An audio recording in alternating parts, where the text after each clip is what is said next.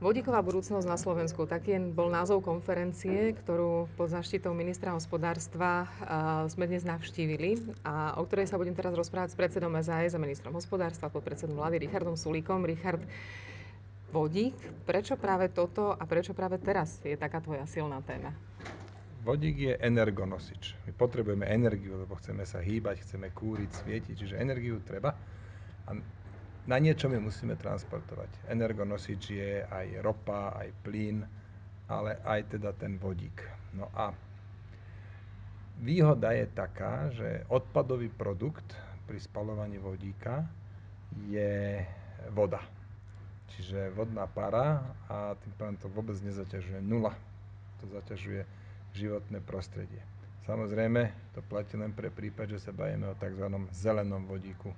Teda vodík, ktorý bol vyrobený buď zo slnečnej e, energie, cez fotovoltaiku, alebo z veternej, cez tie vrtule. Je to také neobvyklé. E, veľa sa o tom nehovorí. Hovorí sa o elektromobiloch, hovorí sa o iných alternatívnych pohonoch. Ako si vôbec na to prišiel, na tento vodík? No, moment, ja som na to neprišiel. To sa tu už x rokov o tom hovorí, ale práve teraz, keď je tá dekarbonizácia v móde, to znamená, že z toho, čo stojí, musíme zamedziť e, produkcii cé o dva, tak vodík je takéto chytré riešenie a e, najmä také, ktoré nás nemusí zbytočne obmedzovať. Preto, lebo zamedziť produkcii cé o dva, tých skleníkových plynov, sa dá aj tak, že dovolíme každému iba jedenkrát do roka letieť, napríklad. Alebo že dáme tak vysoké dane, že liter benzínu bude stať päť eur.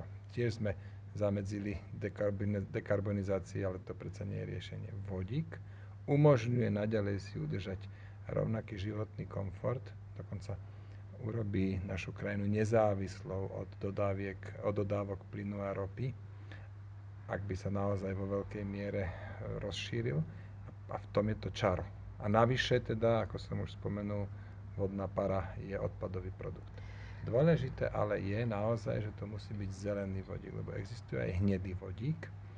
To je taký, ktorý sa získava zo zemného plynu. Zemný plyn je vlastne molekula zemného plynu, je vlastne uhlík a vodík a odobere sa vodík a uhlík je ten, ten odpad. A to je zlé, to nemá zmysel. Potrebujeme vodík naozaj, ktorý je zelený, ktorý vznikol elektrolízou z vody. Celé to znie veľmi ekologicky, veľmi zeleno a ja len poviem, že ty si mal takú povesť človeka, ktorý až tak na to životné prostredie úplne nedbá. Nie, že by si ho znečisťoval, alebo že by si nabadal znečisťovaním, ale nebola to nikdy úplne nejaká veľká priorita. Je to teraz zmena? Stalo sa niečo? Mm, nie, určite nie.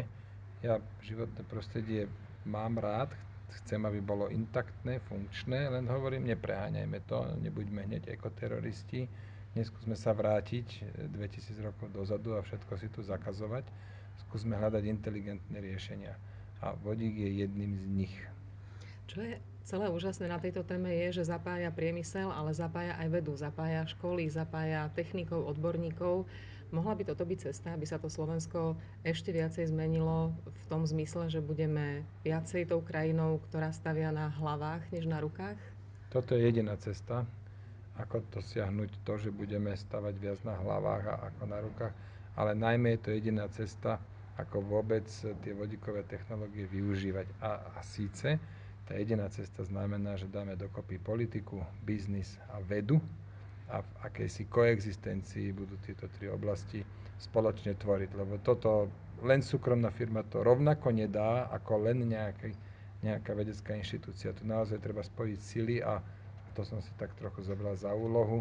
Dnes som predstavil štrnásť konkrétnych bodov, ktoré bude ministerstvo hospodárstva podnikať. No a povedzme o pol roka, o rok spravíme akúsi bilanciu. Ja si myslím, že toto presne od politikov ľudia očakávajú, že budú spájať a že budú udávať krok, že budú dávať témy. Je to také vizionárske a teší ťa to? No, mňa teší to, až si budem môcť kúpiť vodíkové auto a budem môcť s ním chodiť po Slovensku. S dobrým pocitom, že e, exhaláty, ktoré z toho auta idú, sú nula. Ďakujem veľmi pekne. Pekný deň.